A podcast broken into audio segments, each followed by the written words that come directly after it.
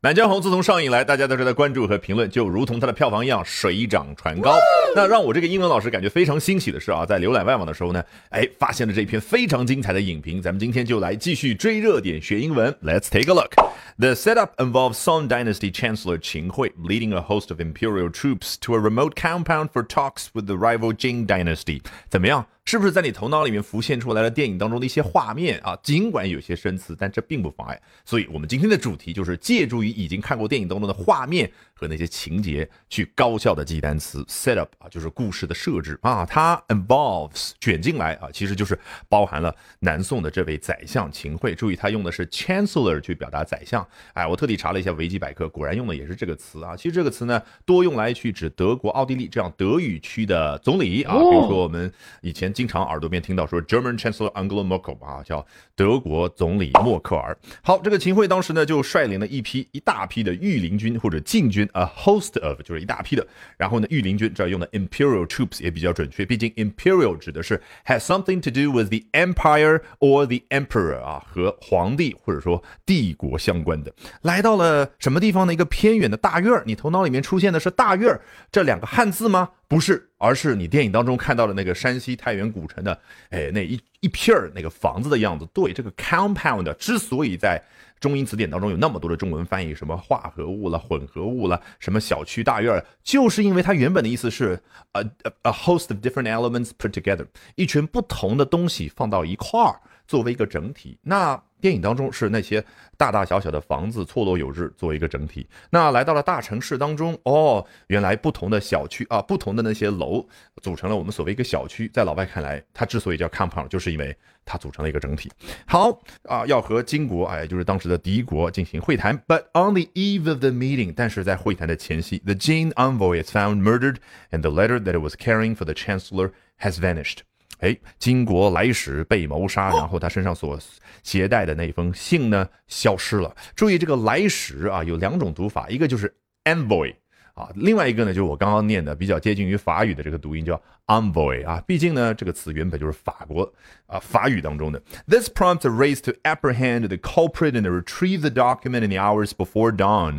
这个 prompt 在这儿是一个动词啊，就是促使某个结果的产生啊。如果你记的时候有一点困难的呢，不妨想一想，你每一天几乎在电脑上都会看到那个弹窗，那个弹窗让你填啊，什么手机号码啦，什么什么各种各样个人信息，你看它弹出来就是为了促使你能够做某件事所以有一种直接导致你接下来有一个动作或者或者一个事物的产生这样的一个效果，这就是它动词的含义。好，a race 啊，现代意义当中一般多用来指一场体育比赛，但在这儿呢，指的是什么？就是赶紧要去做的一件事儿，要去做什么呢？要去。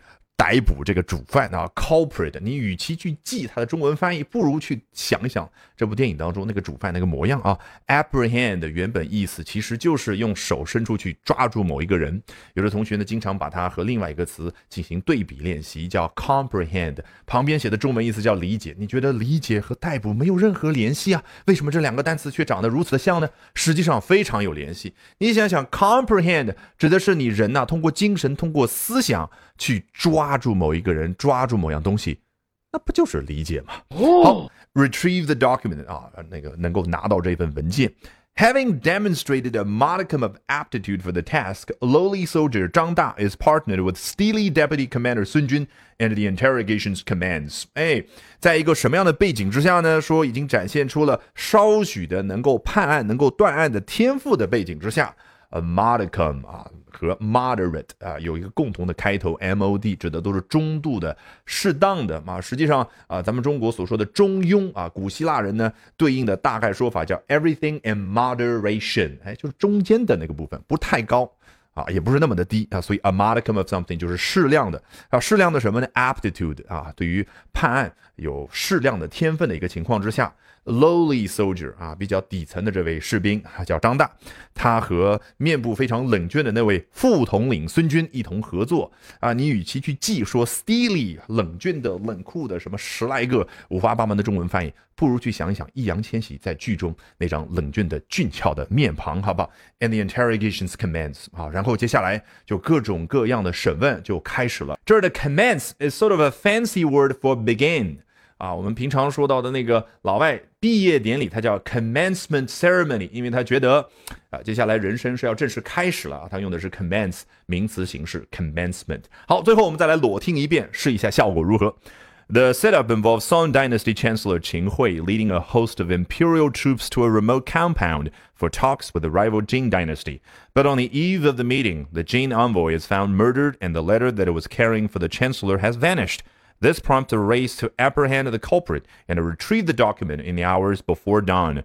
Having demonstrated a modicum of aptitude for the task, lowly soldier Zhang Da is partnered with steely deputy commander Sun Jun, and the interrogations commence. 是不是结合画面，结合你在电影当中看到的那些情节，记这些单词就变得易如反掌？好，如果喜欢我讲各种有趣的英文知识，一定要记得关注我的微信公众号 Albert。 英语研习社啊，Albert A L B E R T。接下来连续三晚，每晚的八点钟，我将通过免费直播公开课的形式和大家去分享，究竟怎么样能够通过啊这些时下的热点话题，高效的啊去啊提升自己的阅读水平的同时，提升自己的口语和听力水平啊，只需要关注我的微信公众号 Albert 英语研习社。